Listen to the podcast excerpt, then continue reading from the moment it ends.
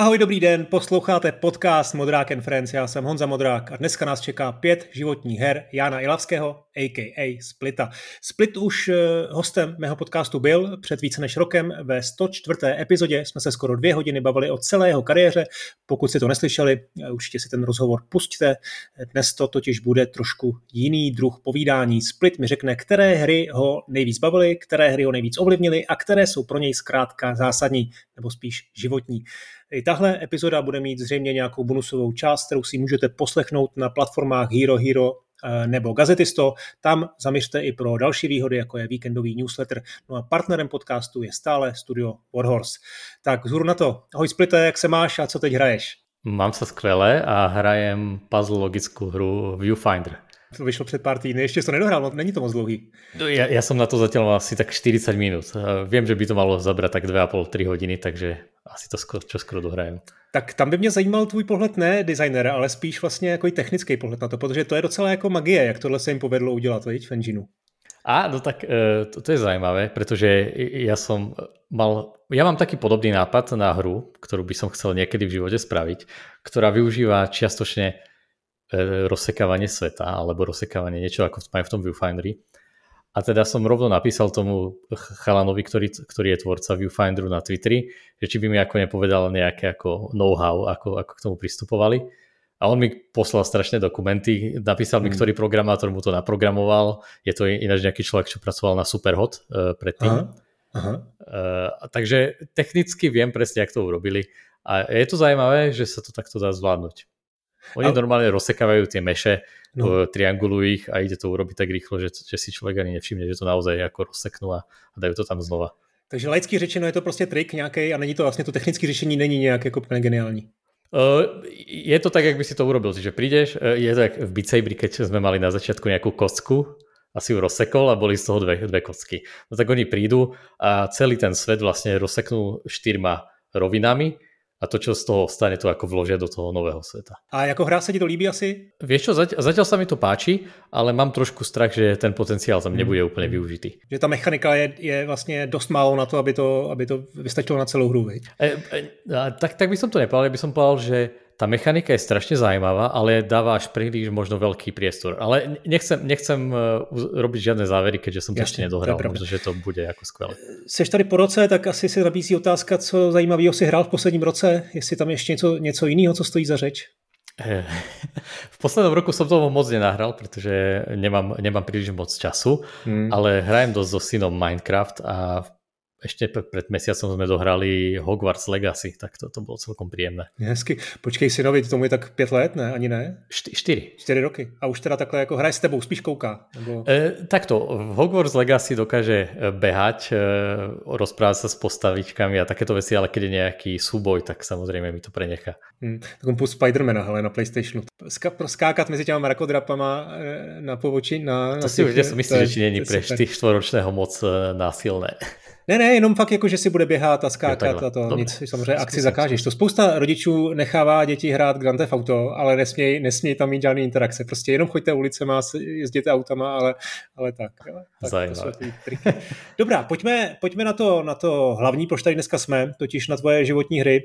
Já jenom připomenu, že ten koncept je vlastně, vždycky to nechávám na tom respondentovi, ten si může říct, co to je, jak to vlastně pojme, jestli to jsou jeho nejlepší hry, nejulíbenější, nejhranější, jestli prostě při těch konkrétních hrách zažil něco zásadního, první lásku, nebo rozchod, nebo něco důležitého jiného, tak každý, pro někoho to může být dokonce jeho hra, kterou vytvořil, jo? Tak to nechci vůbec předesílat, co tady budeš mít ty, ale jsou to zkrátka životní hry. Já tu volbu znám většinou dopředu, bavíme se o těch hrách v chronologickém pořadí, to je námět první hodiny, načež se pak ještě bonusové části obvykle bavíme o tom, jak ta volba vlastně probíhala v tvé hlavě. Vím, že zrovna my spolu jsme si o tom psali několik týdnů, že si říkal, už mám jako asi, nevím, kolik si říkal, 20, potom si psal 10 a pak už jsi mi poslal tu volbu, tak o tom se ještě nakonec taky nějak pobavíme. Tak jo, já nebudu zdržovat a jdeme na první hru.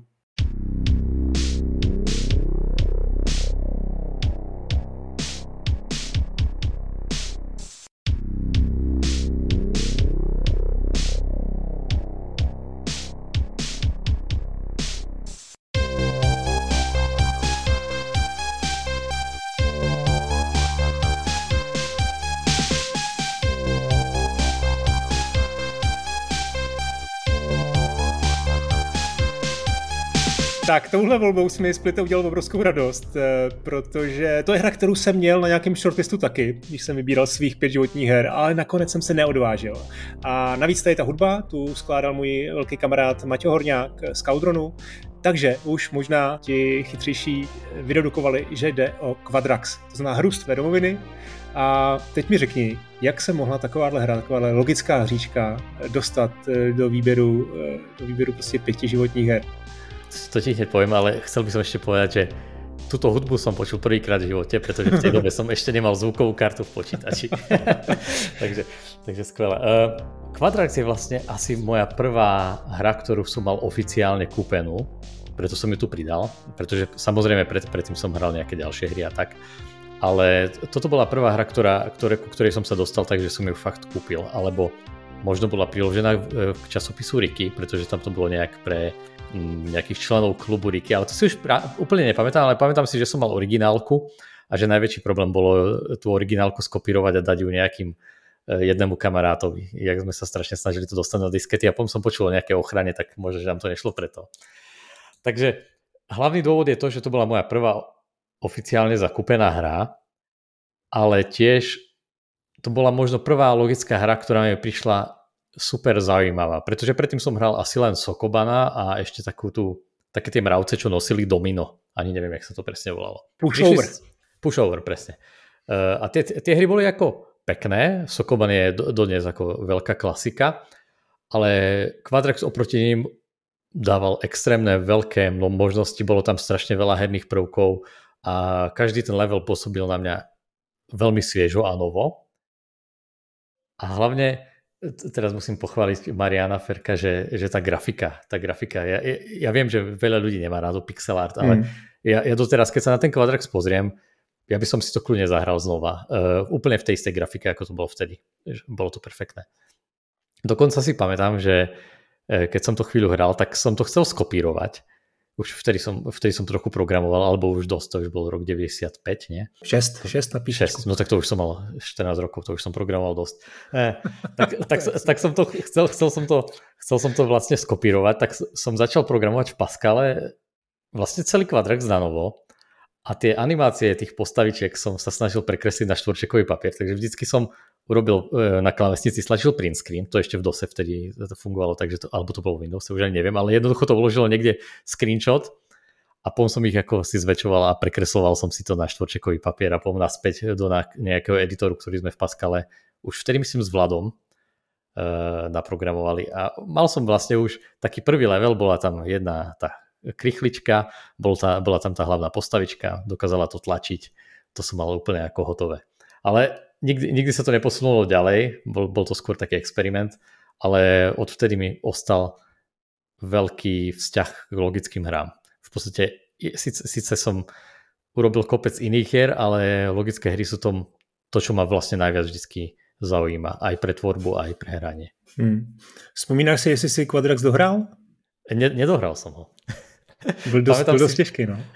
On bol hodne těžký a hlavne teraz ako keď sa na to spätne pozerám z nejakého dizajnerského hľadiska, tak samozrejme tam vidíš určité problémy. Napríklad nebolo tam žiadne undo, takže ty si čo viem, 15 minút sa tam hýbal s 2 postavičkami a pom si omylom klikol, šťukol do nejakej blbej klávesy a celý level bol rozbitý. A znova ďalších 15 minút sa tam trápi s nejakým postupom. Až celé si to zapamätať a zase to zreprodukovať nebolo jednoduché. Takže tá hrateľnosť bola ku koncu hodne frustrujúca. Taky nebyly YouTube kanály, nebyly návody. Nebyly, ale myslím, že tam boli kódy do levelu. Ano. A tie som niekde dostal. Takže myslím si, že posledný level som teda prešiel a ten bol ale nejak veľmi jednoduchý, ak si dobre pamätám, že tam v podstate nič nebolo. Takže som viděl tú finálnu animáciu. Ty si zmiňoval, že to byla tvoje první originální hra. Máš ještě tu krabičku? No, to si nesom istý. Někde na Slovensku u rodičů. Někde na Slovensku u rodičů možno bude, musím se ísť pozrieť. A sbíral si někdy jako vlastně krabice? Nezbíral, nebo... ale vieš, určitě ju mám. Teraz si spomínam, viem presne, jak vyzerala, takže určitě ju někde mám. Ešte si pamätám, že k nej bol taký dotazník, kde sa pýtali, aké hry majú ľudia radi. Jo, to vlastně Marián říkal v tom rozhovoru, že napsali dotazník, protože chtěli vědět, jakou mají dělat další hru. Presne. A všetci im tam písali, že logické hry majú radi, čo som samozrejme aj ja. Ja si to jak nespamätám, som tam napísal, že mám najradšej logické hry.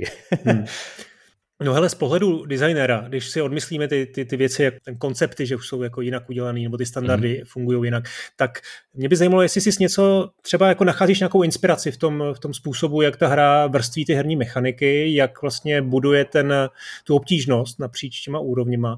Protože vy jste ještě vlastně s Vladem udělali na mobilních telefonech, respektive na tabletech několik logických her.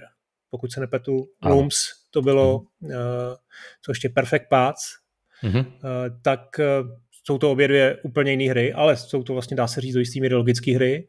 Tak vidíš tam nějaký overlap, nějaký společný rysy? Asi nevidím v tom zmysle, že by som si priamo vždycky spomenul na tu hru, ale myslím, že ma to určitě nějakým způsobem ovplyvnilo. Ale tak skoro podvedome, nie priamo čiaro. A vzpomínáš si třeba na příběh v tom Quadraxu?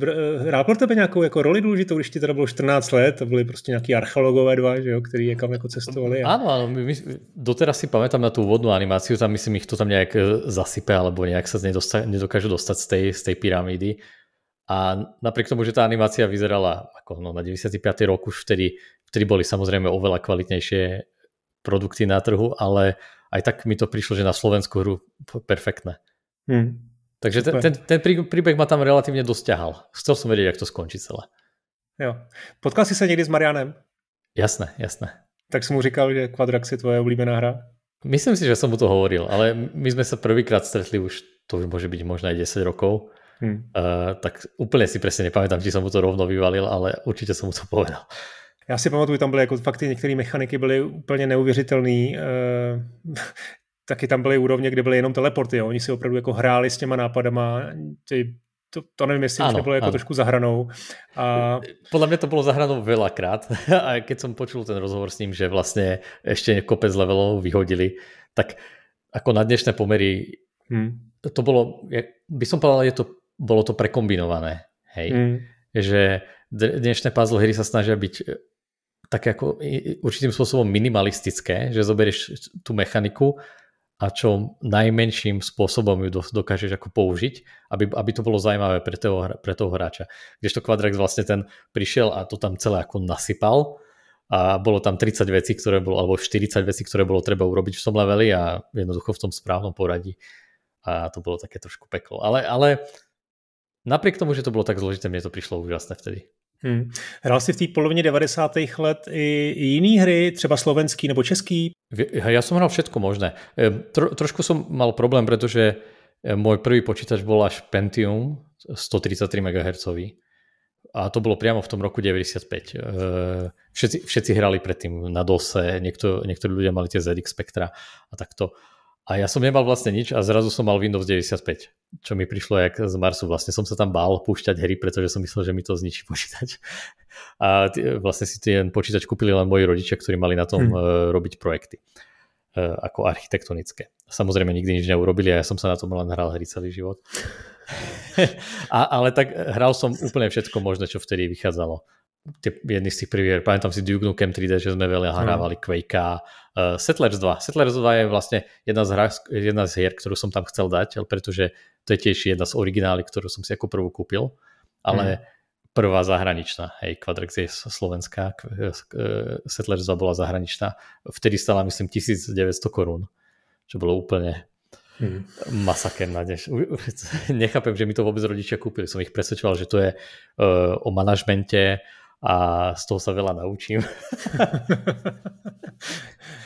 A dneska jim to můžeš jako za to poděkovat a říct, ale podívejte se, k ničemu to bylo. No. Takže to byla budovatelská strategie Settlers, ale místo toho si dal přednost trošku jiný strategii.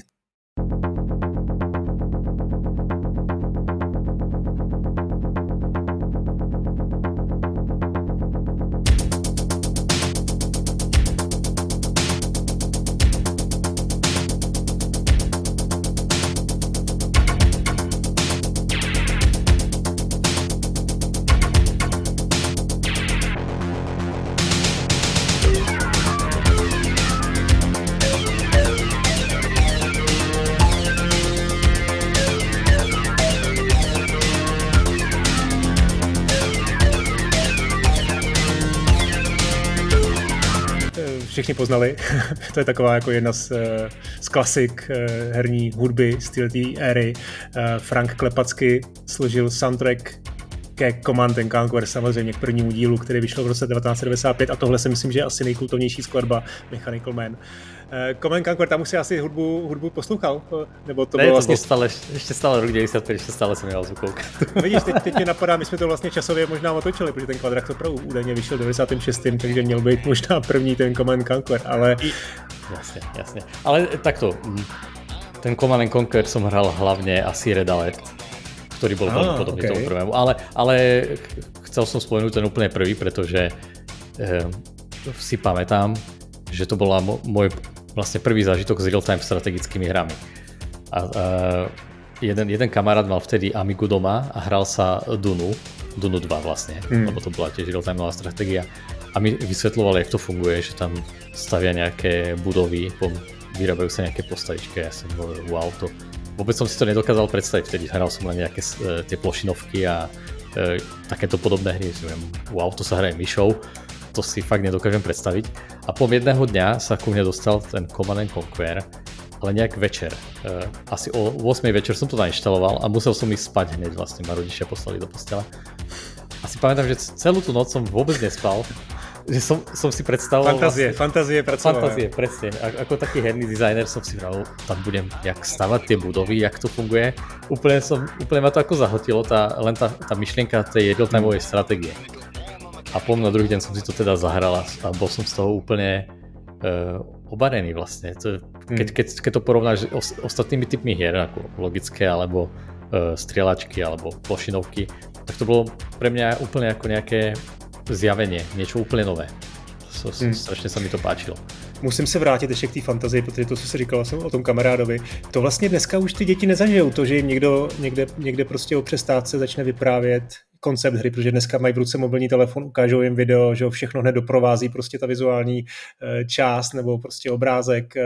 Ale tehdy jsme si opravdu jako vyprávěli o těch hrách a snažili jsme se jako navzájem popsat, neměli k tomu nic. Vlastně opravdu ta fantazie pracovala úplně jinak. Nemluvě teď o tom, že samozřejmě byly různé textovky, hry, které neměly úplně nějakou pracovnou grafiku a ještě taky víc jako pracovali s tou hráčovou fantazí. No a to, co říkáš, že si prostě večer snil a nechal si zdát o Command & Conquer, to je prostě přesný, jo. I ty hry na 8-bitech, já nevím, jestli vlastně ty si zažil 8-bitovou éru, kdy jsi jako dal do kazeťáku tu kazetu, začal si nahrávat, nahrál se ti ta loading screena a ty jsi měl před sebou 10 minut obrazovku, jo, a teď se prostě pracovala hlava a co mě tam čeká potom, co to bude za hru, byl tam nějaký chlapík s pistolí, nějaký jako nepřátelé, tak si představili, to bude střílečka a pak to třeba často bylo něco úplně jiného nebo úplně šíleného.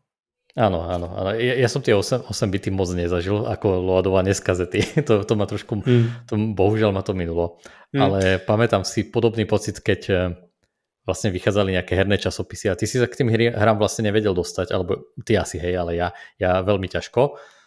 Tak som si len z toho artworku, ktorý tam bol, predstavoval celú tú hru a niekedy ma to...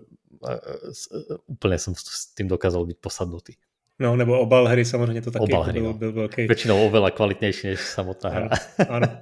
No, ale Command & Conquer to byla jako velká věc. A mimochodem tady jsme u té fantazie, tak tam samozřejmě byly ty cutscény, které, když teda je to trošku smutný, že tím musím začít tou hrou, ale tam byly takový jako cheesy cutscény, které vlastně tehdy nám přišly asi jako cool, ale dneska, když se na to člověk kouká, tak se musí smát, jo. Ano, já jsem si to právě zpětně pozeral a jsem si hral, to je to trošku cheesy, ale vieš čo, oni boli asi hlavne tou kvalitou spracovania, by som povedal, že boli niečo iné ako konkurencia. Pamätám si, že Vlado vtedy vlastne Command & Conquer vydával, alebo developer bol Westwood Studios. Áno, Westwood. A Vlado vždycky chcel pracovať pre Westwood Studios, to hovoril si, že ja by som chcel pracovať pre Westwood Studios. Čo je ináč celkom vtipné, pretože náš manažer, pred rokom sme mali manažera v Mete, ktorý pracoval pre Westwood v dobe Red Alerta 2. Takže trošku sme sa vlastne do Westwoodu dostali takouto okľukou. Westwood už myslím neexistuje momentálne. Ne, bohužel, koupila ho jej a zabila ho, to prostě to jej nikdy neodpustím. No. Ty jsi vlastně Dunu si přeskočil, teda, kterou si zmínil, jenom od toho kamaráda, to si přeskočil, protože si měl až to Pentium, jo? Presne. Ja som poviem Dunu spätne hral, ale samozrejme hrať Dunu 2 po Command & Conquerovi je trošku problematické, hlavne kvôli tým ikonkám na všetky akcie, to bolo strašné, to už sa nedá jednoducho vrátiť. Konkurenční Warcrafty od Blizzardu, to si taky. To som samozrejme tiež hral, to som hral hodne veľa. Protože dvojka Warcrafty, ta možná vyšla souběžně s tím Command and Conquer, ne? Áno, to je možné. Warcraft som tiež prešiel. Vtedy, samozrejme, všetky tie hry ľudia hrali a od začiatku do konca, pretože ich až toľko nebolo. Ale ja som musel vybrať jednu a ten Command and Conquer mi prišiel ako ikonickejší než ten Warcraft vtedy. Hlavne musím povedať, že mne sa strašne páčila tá grafika v Command & Conquer jedničke aj v Red Alertovi, potom už nie. Potom už mi to prišlo, že to bolo už ako úplne niečo iné. To ma trošku sklamalo, ale tá farebná paleta, aj tie videá, to spracovanie tých videí a také niektoré herné mechaniky, ktoré vlastne by som povedal boli až game breaking, napríklad, že inžinieri dokázali obsadiť cudzie budovy. To mi prišlo veľmi vtipné, že ty si tam nabehol s 50 inžiniermi a keď tam dobehli, tak obsadili celú tú základňu vlastne bez akékoľvek straty niečoho a zrazu si vyrábal všetky tie cudzie jednotky. To mi prišlo úžasné. To som mal z toho veľkú radosť. Řekl bys teda, že máš väčší vztah ke sci-fi než k fantazii? Když to srovnám s tím Warcraftem, samozřejmě. Možná se to příliš, jako, je to příliš konkrétní příklad. Asi nemám preferenciu. Asi nie. Mňa ten Warcraft tiež veľmi bavil. Len ten Command & Conquer mi prišiel ikonickejší. Že bol taký, ja neviem, viac špecifický. Ten Warcraft mi prišiel už také trošku prvoplánové fantasy. Za jakou stranu si hral? Asi za obě, ale za jakou si začínal, nebo kterou máš, který patří tvoje srdíčko? Vieš čo, asi som hral za GDI a potom v Red Alerte som hral hlavne za... Asi za Rusov som vtedy dozhrál. To si pamätám, to bola celkom sranda. Hlavne teraz neviem, ktorá strana mala Teslu. Nepamätáš? Tak to neviem. No tak ale určite ma viac bavila tá strana, ktorá mala Teslu. Pretože Tesla bola jednoducho najlepšia väža a potom aj tie autička mali Teslu.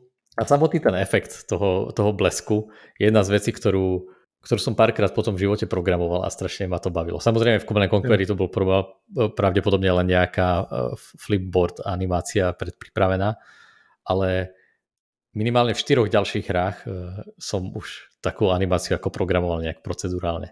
Takže k tomu sa tak trošku vraciam vždycky. Na co ešte rád spomínáš?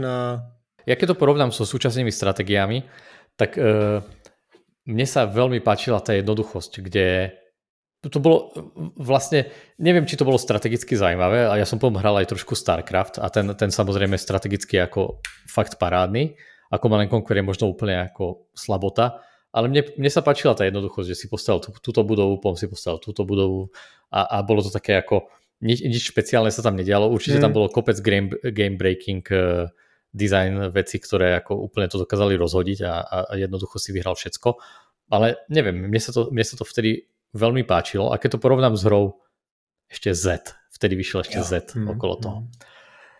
Tak ten bol úplne z iného súdka, ale to je tiež taká hra, ktorú som tu chcel dať do tohto zoznamu, ale potom som ju nedal, pretože ten Command & Conquer mi prišiel trošku zajímavejší.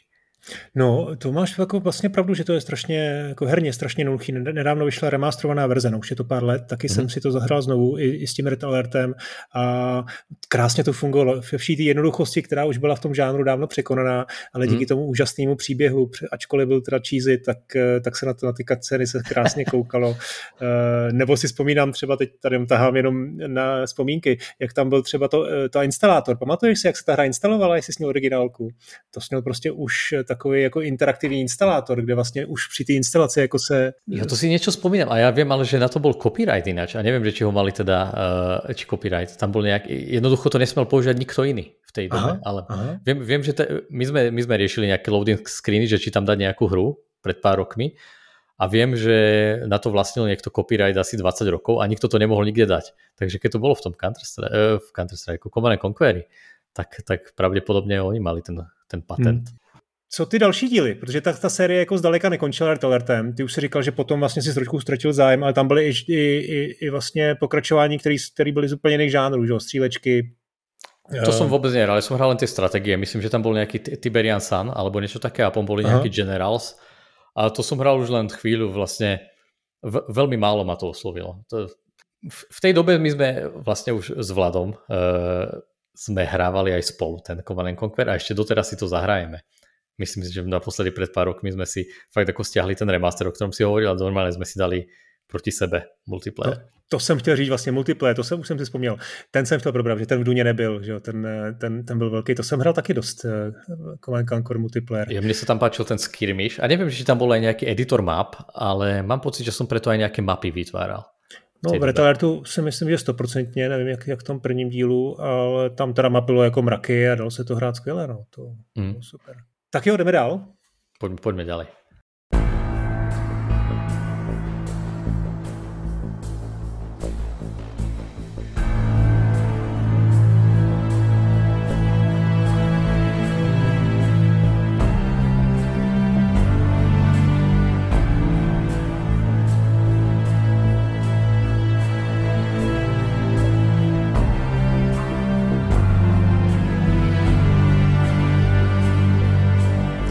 No, tady si udělal velkou změnu. Na poslední chvíli jsi mi napsal ne, tak řekni, jak to bylo přesně sám. Takže proč jsem pal ne, alebo proč jsem vybral? No takhle, měl si původně ve výběru úplně jinou hru, ta mě osobně udělala větší radost a potom si tam si řekl, že ne, to musíme ještě změnit na Counter Strike. Tak co se stalo? Ano, Counter Strike. Obidve hry, aj tu, kterou jsem nevybral, o které se můžeme potom pobavit, a i Counter Strike sú multiplayerové hry za mňa primárne a sú to hry, s ktorými som strávil možno aj tisíce hodín. Ale Counter-Strike bol prvý. Counter-Strike bol ten, ktorý prišiel ako prvý, tá druhá prišla ako prvý. Ale ty si hlavne říkal, že Counter-Strike byla hra, bez ktorej by som si nebyl v Praze. Ne ja, Vlado by neprišiel do Prahy. Okay. Ja to poviem celé. Ja som prišiel do Prahy pôvodne preto, že som tu chcel hrať jazz, vôbec nie kvôli škole, ale tak musel som kvôli niečomu prísť do Prahy. Tak som prišiel na Matfiz a nemal som vlastný počítač prvý rok, pretože rodičia si mysleli, alebo očakávalo sa, že budem hlavne študovať a nerobiť blbosti. Tak. Ale na Matfize samozrejme boli tzv. Počítačové laboratória, kde boli viaceré počítače a niektoré boli celkom dobré a dokázali už rozbehnať nejaké rozumné hry, napríklad Counter-Strike. A tak každú noc som okolo 11:00 sa vybral do labu, do toho lepšieho, ktorý bol asi 200 metrov od koleje. Tam som si sadol a čakal som, kým sa uvoľní počítač, na ktorom ako ide hrať Counter-Strike. Čo sa niekedy stalo o 2:00 v noci, niekedy o 3:00 v noci. Bol to ako hodne hardcore. Ale jednoducho tá hra ma vtedy... To bola prvá multiplayerová kooperatívna hra, alebo kde hrajú proti sebe nejaké týmy, ktorú som v živote videl. A totálne ma dostala tá vlastne ten pocit z toho, že ideš s nejakými ľuďmi ďalšími niekam a bojujete proti sebe. Jednoducho som v tom labe strávil skoro celý prvý ročník na Matfize a presne to som povedal Vladovi, že Vlado bol vtedy v Bratislave, lebo on z nejakého dôvodu sa rozhodol, že do Prahy nejde. A ja mu hovorím, Vlado, musíš prísť do Prahy, my tu hrajeme stále Counter-Strike. som mu to presne tak, ako keď mne niekto hovoril o tej Dune, tak ja som mu vtedy hovoril o tom Counter-Strikeovi. Až Vlado nakoniec ako povolil a prišiel do Prahy, hlavne kvôli tomu, aby bol hrať Counter-Strike. Čo potom ale až toľko nehral ako ja, ale ja som tam strávil strašné hodiny, strašné veľa času. No, ten Counter-Strike už si říkal, že to hlavní plus té hry, že byla týmová, že jste hráli jako vlastně v 5 hráčích. No a jak to teda v tom labu fungovalo? Tam bylo jako 5 počítačů, 5 lidí, kteří to hráli, pak jeden teda odpadl, uvolnil ti místo a ty si vlastně... Bohužiaľ to také to skvěle nebolo. My sme hrali niekde na internete s nejakými cudzími ľuďmi, pretože v tom lábe možno bolo dokopy, ja neviem, 15 počítačov, z toho 2 boli schopné ten Counter-Strike rozbehať viac než ako pár frameov za sekundu. Väčšina mala málo ramky, takže Counter-Strike sa púšťal na 2-krát. Prvýkrát si to ako pustil, to nejak ako skrešlo a druhýkrát sa to teda pustilo. Čo úplne nerozumiem, jak je to možné, prečo tá pamäť by sa mala uvoľniť rovno, ale takto to tam fungovalo. Pustilo sa to vždycky na 2-krát. Čo je ale zaujímavé, je, že ja som si vtedy Counter-Strike mýlil, keď som to videl, jak ľudia to hrajú prvýkrát, s Flashpointom. Ja si vriem, čo je toto za... zvláštna mapa do Counter-Strike, vyzerá ako dosť desne. A vieš, strašne nejaká veľká mapa, sú tam nejaké vozítka, si vriem, to je zvláštny Counter-Strike, to je nejaká zvláštna mapa do Counter-Strike, až vlastne pár rokov potom som zistil, že to bola úplne iná hra, že to vtedy ľudia hrali ten Flashpoint. Takže si hral s cizíma lidma na internetu, pokaždý úplně s jinýma a ta taktická složka, jak to tedy fungovalo vlastně ten matchmaking, řekl bych. Vlastně to se asi moc neriešilo, ja si nepamätám, že by sa riešili nejaké stratégie, alebo niečo také to bolo to boli také drevné doby. Už vtedy začínali nejaké klany, to bolo rok, myslím, okolo roku 2000. Áno, ja som nikdy nemal chuť ísť do žiadneho klanu. Ale ak my sme boli na tej koleji, a rok 2001-2002, to už som mal vlastný počítač normálne na izbe, takže sme dokázali hrať, čo ja viem, 12 hodín denne, 7 dní v týždni. To bolo úplne akože norma. Že človek sa ani nevyzliekol z pyžama, len sa postavil, ako hral non-stopom, zalahol a išiel spať. Tak to sme boli schopní robiť. Ale mňa to nikdy nelákalo do žiadneho klanu, ale my sme mali taký kolejný turnaj. Aha. Kde som sa nejak dostal k tomu, že som to nejak spolu organizoval a tam sme hrali vlastne ten Counter Strike na takej viac kompetitívnej úrovni. Takže ty jsi byl vlastně pro gamer, ty jsi byl jako... No tak, úplně bych som to takto nepovedal, ale... Jo? Ja, no, tak se podceňuješ. Vyhrál si? No právě, že som ani nevyhral. Takže... Okay, tak jo. Takže nebyla to žádná slubná kariéra pro gamera. Ja som nemal moc dobrou myš, to bylo hlavně tým. Jasně, to bylo myší. Tak hlavně jste měli dobrý ping, ten asi na těch učebnách byl výborný. My jsme mali ping 0, čo pre väčšinu ľudí znamenalo, že sme cheateri. Okay. Vtedy sme sa prihlasovali na nejaký český server a fakt, ja som mal ping 0 vlastne non-stop. To, ani na jedničku to nikdy nevyskočilo, pretože my sme boli rovno na tej paternej síti. My sme mali v roku 2001 100 megabit upload, 100 megabit download. To vlastne nemám ani teraz doma. Čo mi príde úplne vtipné po 23 rokoch. Ten vývoj je fakt pomaličký. No, potom si nějak jako ten Counter-Strike hrál dál a dál, nebo si naopak někde už jako přestal a... Ja som ho hral asi 3 roky. Od verzie 1.1 alebo 1.2 po verziu 1.4, myslím. Alebo možno 1.5. Ale viem, že 1.5 bola už taká hodne kontroverzná pre mňa. A keď prišla 1.6, myslím, že to bola taká tá... ako relatívne veľké zmeny, tak vtedy som to prestal hrať úplne. Prišlo mi, že vlastne to celé rozbili.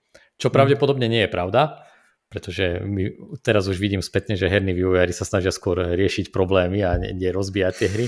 Ale z hľadiska takého fejkového progamera som vtedy fakt veľmi nadával, jak každým updateom tú hru len rozbijajú a rozbijajú. Takže teraz mám určitý taký ten... rozumiem hráčom, ktorí nadávajú na Beat Saber, keď ho trošku zmeníme. No jasně, tak to samozřejmě s tím souvisí, jako ta komunitní, řekněme, jednak to, že máte velkou komunitu, samozřejmě přináší s sebou nějaký pozitiva, ale samozřejmě to určitý závazek. Ono to hraje na takú tu, ja neviem, takú závislosť až, ako herné automaty, kde vlastne zapínaš tú hru každý deň, aby si niečo dosiahol, aby si vyhral, ale v skutočnosti ľutuješ toho času, ktorý už v tej chvíli do tomu venuješ, že vlastne ti to nič neprináša. Čo samozrejme pre takejto hry je úplná pravda. Tam, keď nehraješ v nejakom týme, kde máš nejakých kamarátov a robíte nejaké stratégie, ale len tam ako sa pripojíš na nejaký server, odohraješ si ten zápas, prehraješ, zabijú ťa alebo čo. To naozaj fakt prináša veľmi málo do toho života. A nehraješ teda žádný multiplayerový hry? Třeba Call of Duty úplne ako jen tak si niekdy nejaký výplach. Ja som po určitom období na tej vysokej škole už nemal dobrý počítač na to, aby som hral nejaké, napríklad Battlefield. Vtedy viem, že veľa ľudí hrávalo Battlefield a ja som, vlastne mne to nebežalo, takže som to prestal hrať. Ale potom neskôr som hral Awesomnauts, ktorú som tiež chcel tu vložiť na tento zoznam. A to je posledná multiplayerová hra, ktorú som naozaj hral veľa. Tam som mal, neviem, 700 hodín za rok som tam mal. A to som si uvedomil, že takto cesta, toto nie je spôsob života, aký chcem žiť, tak som si normálne nechal tú hru zmazať zo Steam účtu. Jednoducho som napísal na Steam Support, tam oni majú nejaký ten End User License Agreement, kde môžeš povedať, že chceš, aby ti zmazali hru z nejakého dôvodu, tak normálne som im napísal na support, nech mi to zmažu. Takže 18 mi zmazali z účtu a odvtedy som to nezapol. To je da. Tyjo, hezký, to je takový jako přiznání prostě nějakého závisláka, jak se zbavil svý závislosti, to je hezký. No. Měl jsi s tím ještě někdy potom problém v nějaký hry? No ja som hral vtedy v tom období na vysoké škole som sa hral strašne veľa, ale okrem toho Counter-Strike a a Quakea, o ktorom sa môžeme tiež pobaviť, som v podstate nebol na ničom závislý, pretože to boli našťastie singleplayerové hry. Hej, to prejdeš a maximálne to prejdeš dvakrát, trikrát a konec. No, tieto multiplayery sú problematické. Ty si to teda nevysvětlil, ale ta hra, kterou původně měl v tom seznamu, byl teda Quake 3 Arena a nakonec ano. Si dal přednost Counter Strike. Tak o Quakeovi si to když tak necháme do těch bonusů a pojďme na tvoji čtvrtou životní hru.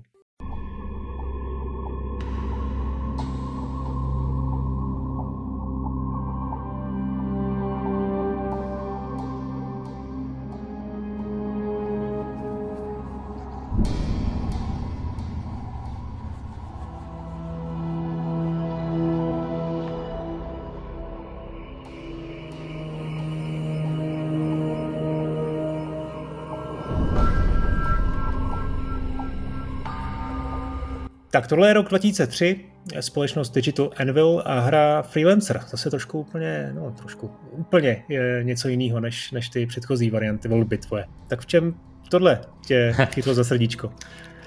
Ja som vždycky mal rád vesmír, čo aj teraz trošku ešte u mňa doznieva, keďže mám teleskop na streche a cestovanie vesmírom a podobné veci. A pamätal som si, že existovala niekedy dávno hra Wing Commander, ktorú som nikdy nehral. A chcel som sa k niečomu takému dostať a čirou náhodou som natrafil na Freelancer, čo bola vesmírna hra. Si hovorím, dobre, tak to vyskúšam. Úplne ma dostalo vlastne úplne každý aspekt tej hry a myslím si, že doteraz je to úžasná vec z hľadiska dizajnu. Príbeh je tam relatívne zaujímavý, aj keď samozrejme je teraz trošku cheesy. Ale čo sa mi najviac na tom páčilo je, že vesmír ako taký je v skutočnosti strašne prázdny a nudný. Hej? Keď si vezmeš, keby si chcel ako nasimulovať nejakú reálnu hru, no tak tam letíš 500 rokov a doletíš k nejakej ďalšej hviezde, čo je ako strašná nuda, nič sa nikde nedeje. A vo Freelancerovi si povedali nie, že my to chceme urobiť ako zábavnejšie, tak urobili tie solar systémy také malé, že s tou loďou bez akéhokoľvek špeciálneho pohodu to preletíš, ja neviem, možno za 5 minút preletíš celý ten jeden systém. Tých systémov je tam samozrejme oveľa viac. Ale úplne najdôležitejšie rozhodnutie, ktoré mi príde zásadné, je to, že ten vesmír je placatý. To neviem, či ďalšie hry nejaké vesmírne majú. Vo všetkých hrách máš ten... Môžeš lietať vlastne všetkými smermi. Aj vo Freelancermi môžeš lietať všetkými smermi. Ale všetky planéty, aj všetky zajímavé body v tom svete sú v jednej rovine. Takže ty, keď niekde chceš doletieť, letíš doľava, doprava, ako sever, juh, východ, západ. Viac ťa vlastne nezaujíma. Takže máš mapu a môžeš si vybrať na mape proste kam poletíš. Jasne, ale že je to celé, je to placaté. Okay. Tam sa nemôže stať to, že vidíš planetu pred sebou a planetu nad sebou, hej, čo v reálnom svete je možné. Ale toto rozhodnutie je pre mňa dôležité z toho dôvodu, že ľudia sa veľmi blbo orientujú v trojrozmernom priestore. Napríklad hra Descent? Descent. Áno. Tak to, keď to vezmeš, porovnáš to s Doomom, v Doomovi sa ako môžeš stratiť, ale v Descente sa stratíš po prvej zátačke. Tam sa stratíš v jednej místnosti. Presne. Tak toto je presne ten príklad, kde oni urobili ten vesmír placatý a ty si to vlastne neuvedomíš, pretože aj naša slnečná sústava je viac menej placatá až na pár planetok, ktoré sú ďaleko, hej. Ale relatívne je placatá, takže ono to až tak nevadí, vo výsledku to pôsobí relatívne realisticky, ale pridáva to tej hrateľnosti veľmi veľa, pretože sa nestrácaš, rozumieš tomu. Tie planety stoja na svojich, oni ani neobiehajú okolo toho, takže veľmi jednoducho vie, že aha, tá planéta je napravo, tak ona tam bude vždycky. Takže urobili túto skratku dizajnersku, ktorá veľmi pridala do hrateľnosti a celkového orientácii v tom priestore. To sa mi tam veľmi páčilo. No, ty si ve Freelanceru hrál tu singleplayerovou kampaň nebo i ten multiplayer? Ja som hral na začiatku singleplayer, ten som prešiel asi 5 krát celý v priebehu rokov, hej. Vtedy pamätám si, že tú hru som prešiel asi 2-krát po sebe, že som ho prešiel a potom som si to ešte raz, pretože sa mi to tak páčilo. Tam boli veľmi pekné in-game animácie. Myslím si, že som niekde čítal rozhovor s tými tvorcami, jak vlastne si to museli presadiť, aby tam vôbec tie animácie boli. Že pôvodne tam byť nemali a malo to byť len skôr taká akože simulácia. Ale tie filmečky k tomu pridali fakt veľa. A až neskôr som sa dostal k tomu multiplayeru, ale to sme hrali len chvíľu. a myslím si, že som to hral aj s Vladom. A to sme hrali nejaký mod, kde si sa dostal vlastne k tej šialenej lodi, ktorá bola strašne silná. A bolo možné sa k nej dostať, čo viem, za 3 hodiny hrania. Takže my sme tam nejak syslili nejaké suroviny. Nakúpili sme hneď tú loď a tá loď bola taká ako rýchla, že dokázala preletieť tú sústavu za, neviem, 2 sekundy a zničiť každú inú loď asi za sekundu. Takže my sme tam len takto lietali a všetky sme tam mydlili. Za čo nás potom zabanovali a už sme to po mne pustili. No, protože když teda mluvíš o tom multiplayerovém zážitku z Freelancera, tak vlastně se musím zeptat, jestli si potom hrál další hry z vesmíru podobný. Elite, Dangerous nebo EVE Online, onlineovku. Skúšal som, EVE Online som trošku skúšal, ale hral som, volal sa to X, ano, to bol názov tej hry. Áno, X1, X2, X3. Nebol tam placatý vesmír. Vypol som to veľmi rýchlo. Jo, takže ten placatý vesmír. Áno, tam strašne mi to prišlo, akože OK, toto už je ten naozajstný vesmír a veľmi ťažko som sa do toho dostával. V podstate jedinú hru, ktorá sa mi ešte páčila z vesmíru, ale je úplne iného žánru, je Outer Wilds. Ale tam je zase tá sústava je veľmi maličká, takže veľmi dobre sa tam orientuje a tam ani nejde o to, kde tie jednotlivé planety sú. No ještě se musím zeptat na jednu hru, na Star Citizen, protože Freelancer byla hra, kterou původně začal dělat Chris Roberts, potom to byla firma Digital Anvil, kterou potom Microsoft koupil a vlastně tam byl zase strašný problém s tím tu hru vůbec dokončit. I když to, jak vlastně to z toho, co si řekl, tak ten scope té hry byl relativně ještě jako při zemi, tak přesto to byl jako velký úkol pro ně to dodělat. Nakonec se jim to tedy povedlo už bez Chrise Robertse a Chris Roberts potom o řadu let později začal vyvíjet Star Citizen. Jak to sleduješ třeba z pohledu jako designera? Pamätám si, keď to prvýkrát spustili, to bylo na Kickstarteri to začalo? Alebo... No, měli takovej svůj vlastní Kickstarter. Oni mali nějaký vlastní, to už je fakt dávno. Tak som bol extrémně nadšený, som sa tešil a vravil som si, ale nebudem hrať žiaden polotovar, ja počkám, kým to vyjde. takže čakám. A teším sa na to, ale je pravda, že už trošičku to nadšenie vypršalo. Som zvedavý, no tak pretože oni samozrejme musia robiť dizajnové rozhodnutia, ktoré idú na ruku v súčasnej dobe a neočakám od toho singleplayerovú jednoduchú hru typu Freelancer, hej, to asi sa nestane. No taky ne, ale když vidíš ty peníze, které do toho ty hráči stále dávají, tak to je neuvěřitelný. Tak viem si predstaviť, že po technickej stránke aj po veľa stránkach to môže byť úžasné, ale neviem, či to je hra, ktorá ma bude tak baviť. No a zase se musím ale vrátit k tomu sci-fi versus fantasy, protože přece jenom teď mi řekni, jako, co tě bavilo okay, jako s fantasy, protože teď to vypadá, že teda to sci-fi je pro tebe jako... Máš pravdu, sci-fi je pro mě asi o dost zábavnější jako fantasy, určitě. Ináč, Freelancer jsem si vybral ještě z jedného důvodu, nielen kvůli tomu, že je to podle mě skvělá hra, ale v tej dobe nás to ovplyvnilo tak velmi, že jsme se rozhodli urobiť jako softwarový projekt hru vo vesmíre, ktorá bude Freelanceru vlastne veľmi podobná vo všetkom možnom, okrem tých animácií, pretože toto sme vtedy neboli schopní. A to bol vlastne taký prvý veľký projekt, ktorý som s Vladom a ešte s ďalšími 2 ľuďmi dokončil. A je to náš ročníkový alebo softwarový projekt na Matfize. Hra sa volala Signum a doteraz vlastne, keď nejakí ľudia prídu na YouTube a pozrú sa, je tam videjko z tej hry, tak si myslia, že to je moc do Freelancera, pretože sme to ako hodne obšlahli niektoré veci. No ale to ste museli dělat vlastní engine, že? To ešte nebyli úplne. Jasne, vlastný engine. Ja som všetko modeloval, vtedy sme si museli písať aj ešte importer modelov z Maxa a takéto veci. Stalo nás to hodne času. A počkaj, jak to dopadlo? Teda vzniklo z toho jenom to videjko na YouTube? Nebo to nie, no, tá hra je normálne hrateľná, má nejaký príbeh dokonca.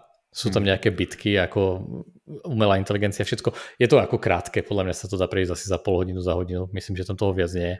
Ale sú tam normálne stanice. Je to jak Freelancer. Myslím, že tam nie sú planéty. Planéty sme tam nestihli dať. Možno, že je tam slnko.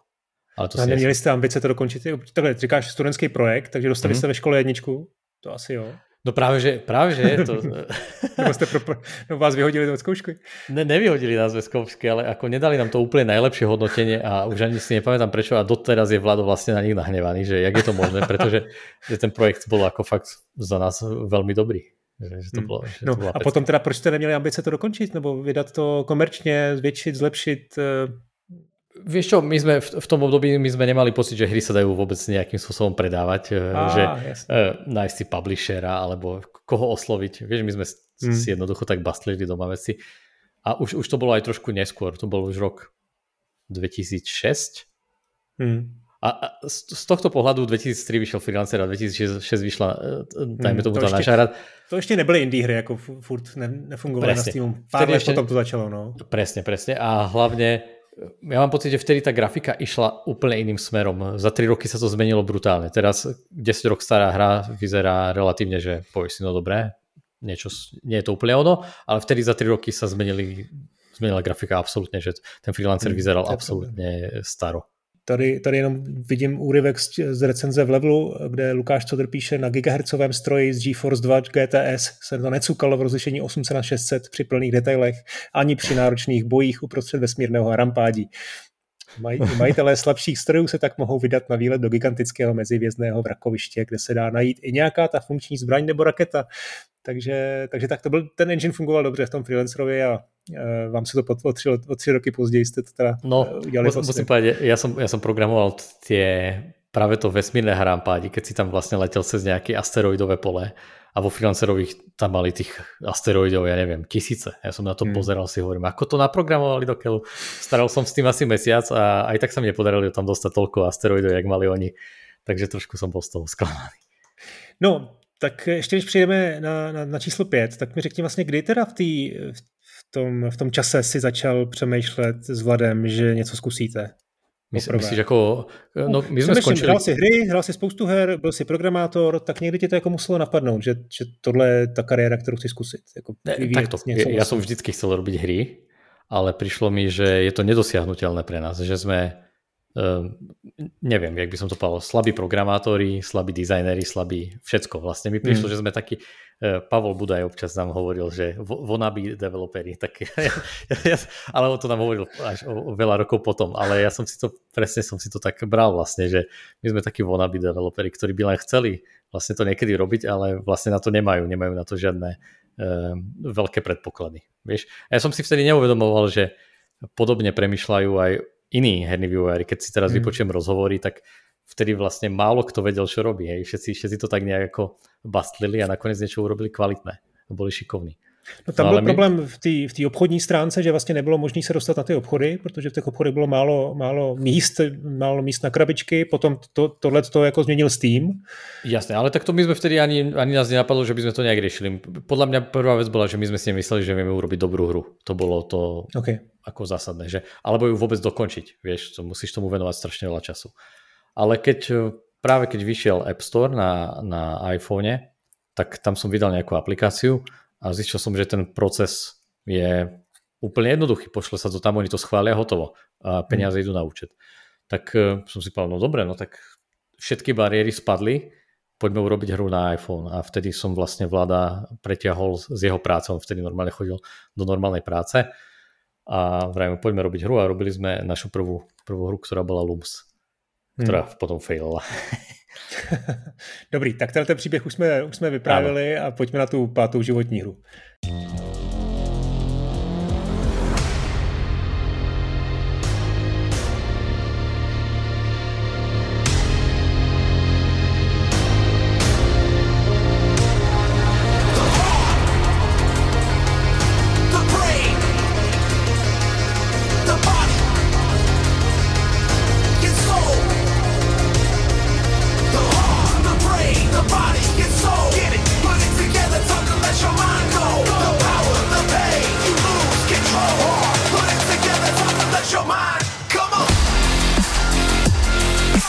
Tady nejsi zdaleka první vývojář, který tady vypráví o svých životních hrách, ale myslím, že jsi první, kdo zvolil svoji hru. Mně to přijde úplně logický a úplně správný, protože to přece je životní hra. A Beat Saber je pro tebe životní hrou.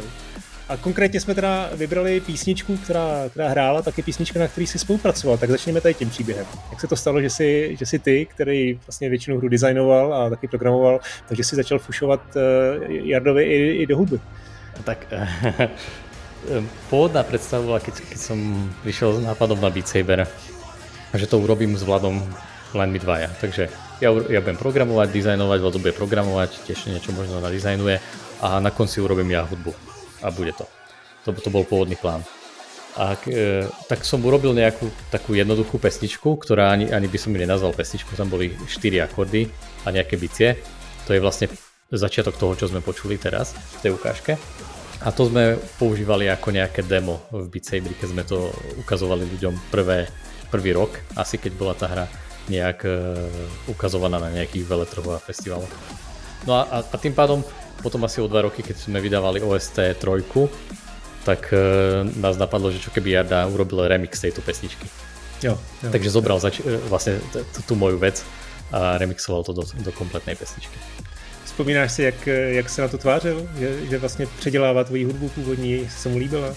A ja si neviem, či to nebol dokonca jeho nápad, ja si to už vôbec nepamätám. Okay. Ja len viem, že strašne zdrbal také zvuky, čo tam sú, také tie rachačky, pretože Jarda je veľký expert na také tie, keď niečo buchne, praskne, on robil tie trailery pre veľké firmy a tam stále niečo vybuchuje a takto. A ja som jednoducho tie výbuchy zobral nejaké 4 zvuky, čo som mal v nejakej banke, len som to tak naházal. Takže to vravil, že všetko v pohode, len ty 4 zvuky sú ako, je počuť, že to je len také, akože len to tam naházané. A on vlastně tady tu písničku první slyšel a na základě ní jste se vlastně spolu nějak seznámili, ne? Ten příběh už byl mnohokrát někde vyprávěný, že jste se vlastně navzájem skontaktovali, víceméně jste o sobě jako věděli. A... Áno, on presne počul túto prvú vec. Myslím, že bola v našom prvom traileri, na základe ktorého sme sa nejak dali dokopy. Mm-hmm. Dobrá, no a proč je teda Beat Saber? Úplně jednoduchá otázka, proč je Beat Saber tvojí pátou životní hrou? No, pretože mi úplne zmenila život, hej, to je, alebo úplne, ako veľmi, veľmi drasticky. Ale čo je asi najzásadnejšie je, že si myslím, že to nejde zopakovať, alebo len je veľmi malá pravdepodobnosť, že sa niečo podobné stane. Hej, viem si predstaviť, že môže sa nám podariť urobiť úspešná hra, prečo nie? Ale je veľmi malo pravdepodobné, že sa zopakuje úspech Beat Saberu, pretože ten v podstate keď ho porovnám s nejakými áčkovými hrami, tak ako úplne v kľude konkuruje predajami veľkým áčkovým hrám, ktoré sú považované za obrovské úspechy. Hej. A toto je hra, ktorá vznikla v 2 ľuďoch v podstate v garáži. Takže jediné, čo viem k tomu prirovnať, je asi Minecraft. Je to samozřejmě hra, která vzniká specificky pro virtuální realitu a je to hra, která je jako pro tu virtuální realitu stvořena. To si myslím, že vlastně takový her moc na tom VR-ku jako vlastně není do dneška. Ja si myslím, že najzásadnější na celom tom bolo, že ten timing asi. Mm. Že v tej dobe bol taký trošku útlum VR-ka, že už ľudia si vraveli, že VR-ku asi nie je tá cesta. Veľa nejakých aj trošku áčkových vývojárov sa na tom spálilo, že vydali nejakú hru, ľudí to až tak nebralo. Tých deviceov sa nepredávalo až toľko. Vieš, bolo to po prvom takomto spajku, kedy všetci hovorili, VR je budúcnosť, tak sa to tak ako ukludnilo, že bolo to, že OK, nevieme ešte čo. Aspoň ja som mal taký pocit, že sme zmeškali tú prvú vlnu, kedy boli všetci nadšení. Ale ja som sa vtedy dostal k tomu prvému headsetu a úplne prirodzene jednoducho som vyskúšal tie hry a mal som pocit, že tam niečo chýba a že to má byť takéto. A myslím si, že keby som k tomu prišiel o rok neskôr, alebo o rok skôr, je možné, že by to nedopadlo rovnako dobre. No já právě mám pocit z toho, co teď říkáš, že by to dopadlo stejně dobře jako kdykoliv, že vlastně to je... Myslíš? No, takže to je prostě v tom nápadu, který je prostě pro tu VR-ko jak stvořený. Je to možné, ale vieš, ja som tiež čerpal z nejakých hier, ktoré už vyšli v tej dobe, že som vedel, čo nefunguje a prečo to nefunguje a možno keby som prišiel, že o rok na to už by prišiel s podobným nápadom niekto iný. Respektíve, oni už podobné nápady boli. Otázka bola len, kto to urobí nejakým rozumným spôsobom, že to bude dobré. Hej, a väčšinou sa to stane. Na svete je strašne veľa vývojárov, všetci robia hry, tak jedného dňa sa jednoducho, keď je ten nápad taký jednoduchý, ako je v Beat Saberi, to nie je žiadna raketová veda ten nápad, hej. Dôležité je, jaká bola tá exekúcia v dobe, keď to vzniklo. Hej. Teraz, keby si chcel urobiť Beat Saber, však už existujú nejaké videá, jak niekto poprosil chat GPT, nech vlastne vyrobiť Beat Saber a neviem, za 2 hodiny to vlastne dal celé dokopy. Jak sa na to jako tváříš, protože že umělá inteligence jako kopíruje tvoji práci? A za 2 hodiny ty si se s tím jako lopotil roka půl. Tak vieš, ono kopíruje sa vždycky oveľa jednoduchšie, ako keď sa vytvára. Hej, keď vieš, čo funguje a čo nefunguje, tak použiješ len to, čo funguje a nerobíš tie chyby.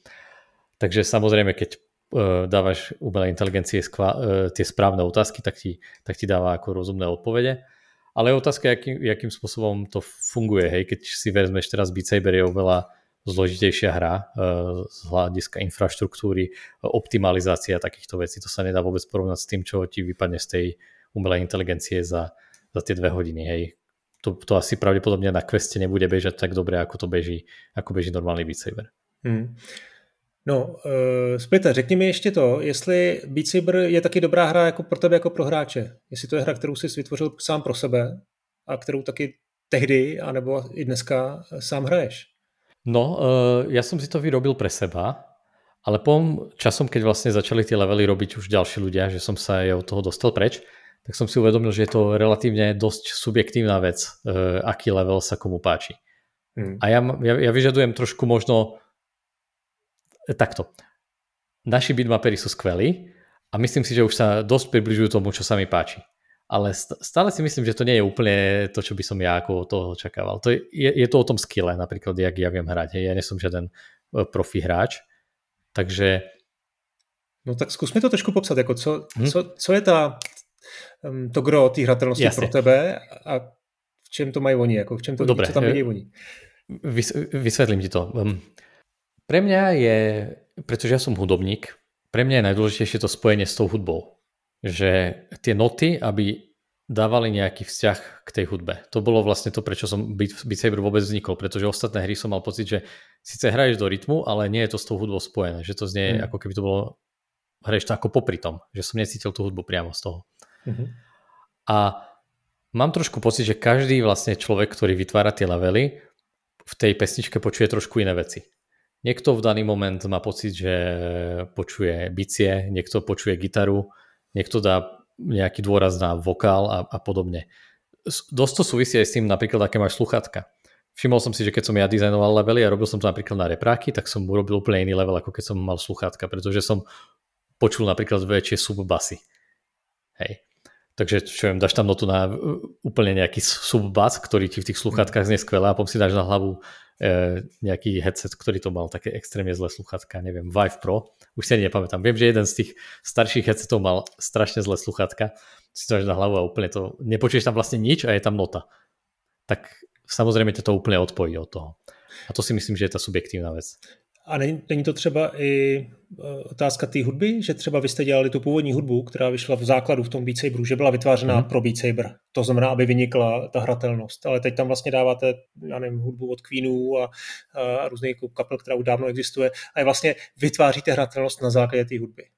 To si úplně nemyslím, lebo... To je jiný, jako jiný úkol. Ale ta hudba nevznikala príliš s tým, že by vznikol level a potom na to vznikala hudba. Hej, to my sme vtedy ešte neboli tak ďaleko.